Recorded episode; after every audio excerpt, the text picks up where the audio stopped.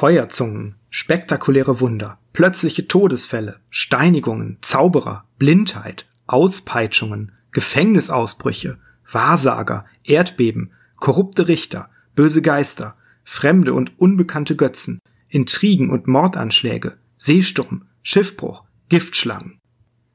Was sich anhört wie die Zusammenfassung eines Fantasy-Romans, das ist tatsächlich der Inhalt einer unvergleichlichen Erfolgsgeschichte, die im Neuen Testament mit der Auferstehung Jesu ihren Anfang nimmt. Diese Geschichte schauen wir uns heute an bei Bibel Plus.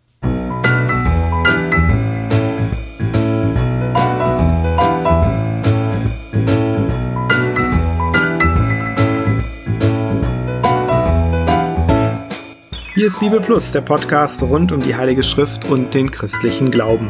Und es geht weiter mit der Einleitung ins Neue Testament. In der ersten Staffel haben wir uns die Entstehung der Texte angeschaut, deren historischen Anspruch und die Zuverlässigkeit der Berichte.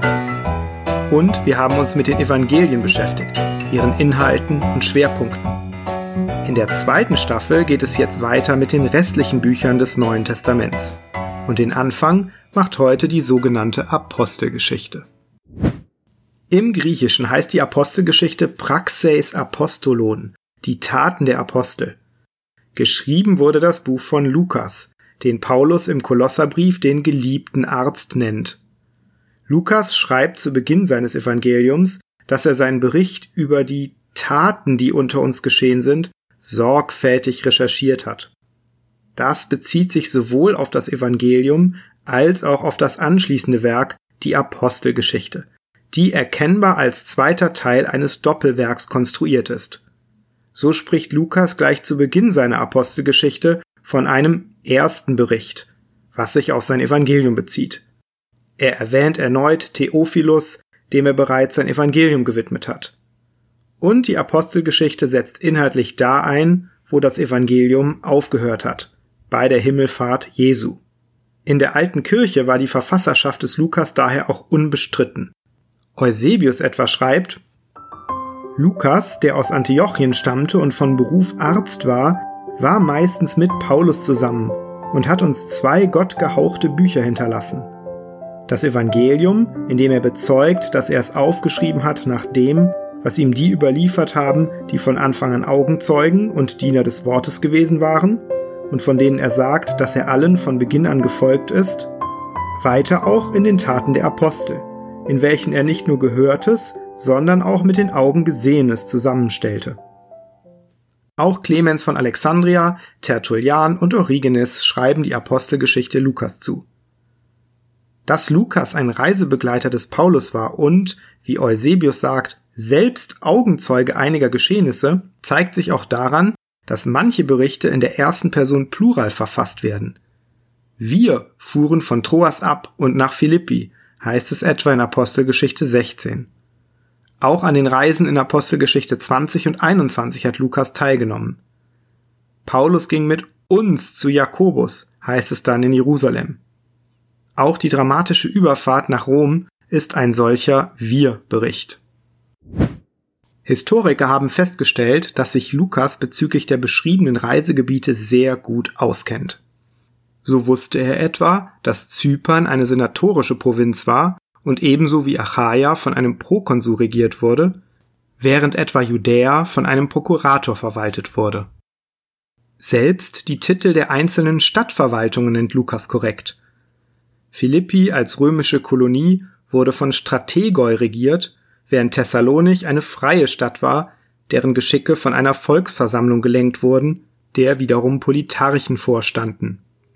In Ephesus dagegen hatten Asiarchen das Sagen, angeführt von einem Grammateus. Die Genauigkeit in solchen Details ist verblüffend. So wusste Lukas etwa auch, dass es in Thessalonich, Athen, Korinth und Ephesus Synagogen gab, während in Philippi die Mission vor der Stadt am Fluss beginnt. Über Lystra berichtet Lukas, dass die dortige Bevölkerung den Göttern Zeus und Hermes zugetan war. Das konnte mittlerweile durch Ausgrabungen bestätigt werden. Auch die Schifffahrts- und Reiserouten sind so kenntnisreich geschildert, dass selbst viele Kritiker irgendeine echte Originalquelle dahinter vermuten. Tatsächlich aber gibt es nicht den geringsten Grund, die altkirchliche Überlieferung über die Verfasserschaft der Apostelgeschichte anzuzweifeln. Schon deshalb nicht, weil Lukas gerade kein Apostel war, die frühe Kirche aber sehr viel Wert auf eine apostolische Verfasserschaft legte. Wenn die Kirchenväter einen Verfasser erfunden hätten, dann wäre es viel sinnvoller gewesen, einen Apostel zu wählen. Der hauptsächliche Einwand gegen eine Verfasserschaft des Lukas besteht dann darin, der Autor habe keine Ahnung von paulinischer Theologie und könne deswegen kein Reisebegleiter des Paulus gewesen sein. Auch gäbe es Abweichungen in der Schilderung des Apostelkonzils in Apostelgeschichte 15 von derjenigen in Galater 2. Dieses Problem entsteht aber nur dann, wenn man davon ausgeht, dass beide Berichte denselben Besuch in Jerusalem schildern, was keineswegs zwingend, sondern eher unwahrscheinlich ist. Richtigerweise dürfte der in Galater 2 geschilderte zweite Besuch in Jerusalem mit der in Apostelgeschichte 11, Vers 30 berichteten Reise identisch sein. Dass Lukas die paulinische Theologie nicht kennen würde, lässt sich im Übrigen nicht nachweisen. Widersprüche zu den paulinischen Briefen finden sich nicht. Im Übrigen hat Lukas ein Geschichtsbuch verfasst, keine theologische Dogmatik. Er interessiert sich hauptsächlich für die Missionstätigkeit des Paulus, gibt also dessen evangelistisches Wirken wieder. Es ist gar nicht zu erwarten, dass er jetzt vertiefte Überlegungen aufgreift, die Paulus dann in seinen Briefen anstellt und mit denen er oft konkrete Gemeindeprobleme anspricht.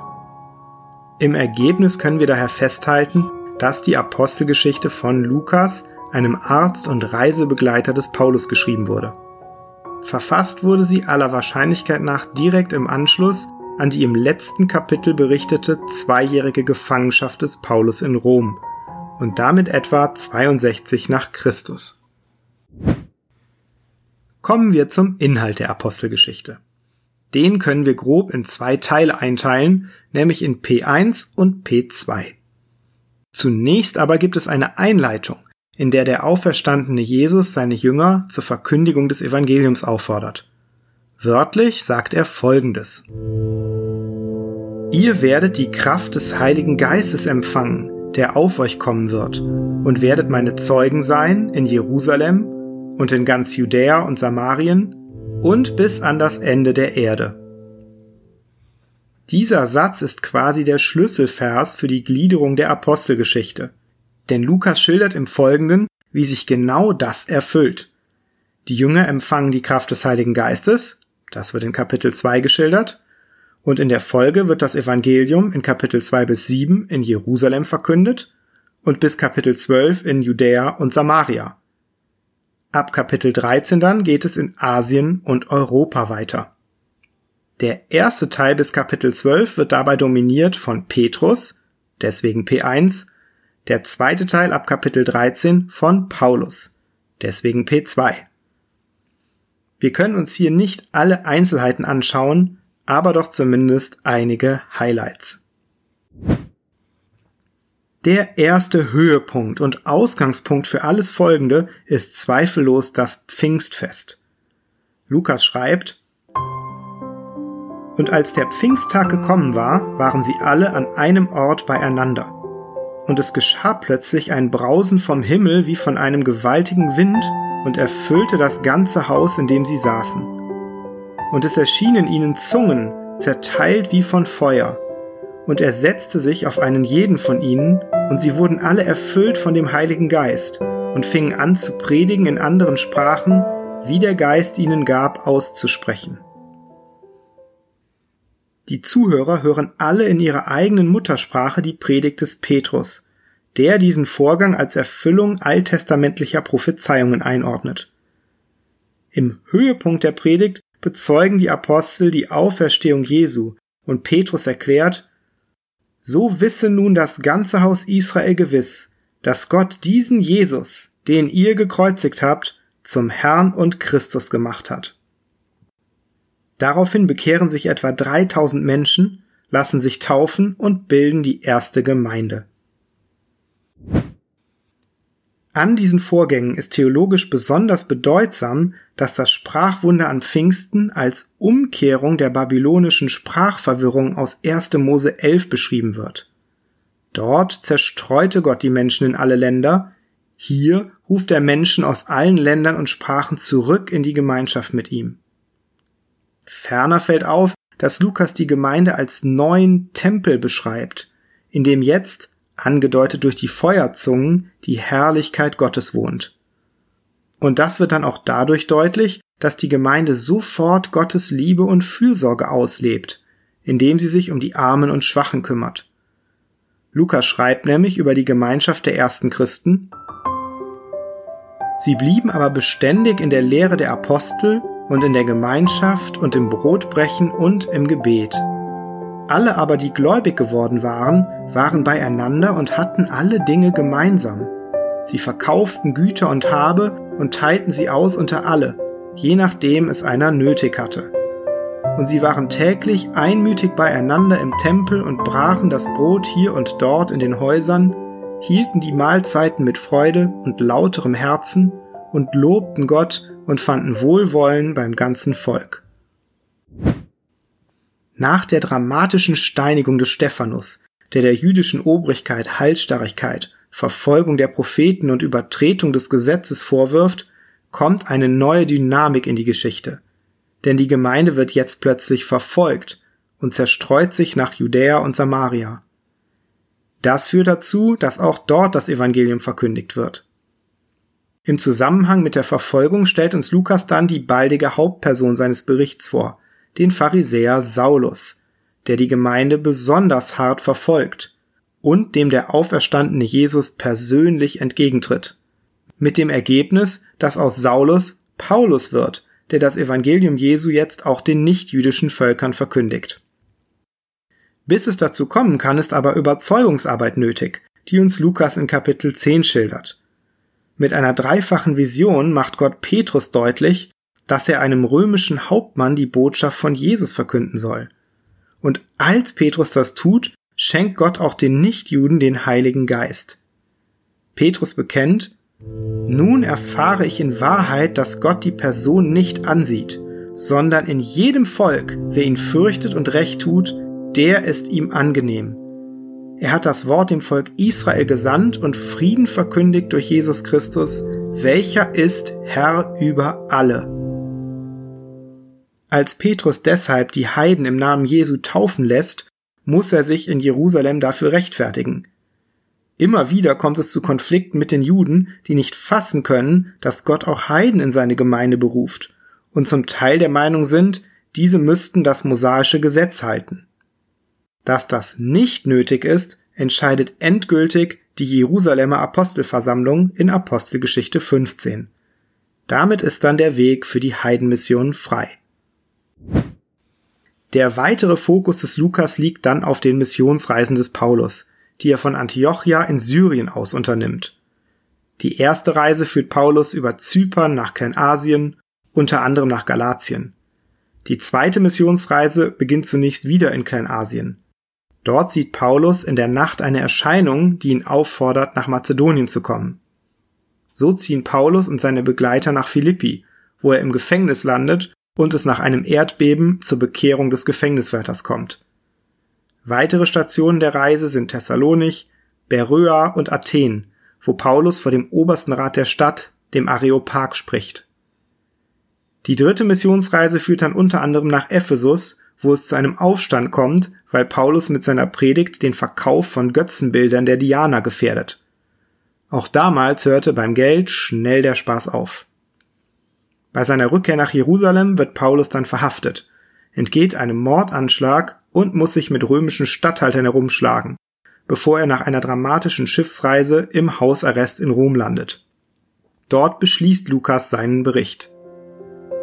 Paulus aber blieb zwei volle Jahre in seiner eigenen Wohnung und nahm alle auf, die zu ihm kamen, predigte das Reich Gottes und lehrte von dem Herrn Jesus Christus mit allem Freimut ungehindert. Fassen wir zusammen. Die Apostelgeschichte ist ein ganz wesentliches Dokument über das Leben der ersten Gemeinde und deren Missionstätigkeit. Sie schlägt die Brücke zwischen den Evangelien und den Briefen, die oft erst vor dem Hintergrund der Apostelgeschichte verständlich sind. Vor allem aber schildert sie, wie aus einer kleinen Bewegung jüdischer Anhänger eines gekreuzigten Aufrührers die weltweite Gemeinde des auferstandenen Jesus wird, den Gott zum Christus und zum Herrn über alle eingesetzt hat. Eine ganz wesentliche Rolle dabei spielt der Heilige Geist, den Lukas immer wieder prominent betont. Manche Theologen bemerken deswegen nicht zu Unrecht, dass das Buch besser Taten des Heiligen Geistes als Taten der Apostel heißen sollte. Wie auch immer man das sieht, Lukas hat uns hier ein sorgfältig recherchiertes, bis in die Details genaues und unglaublich spannendes Zeugnis darüber übermittelt, wie Gott seine Gemeinde baut.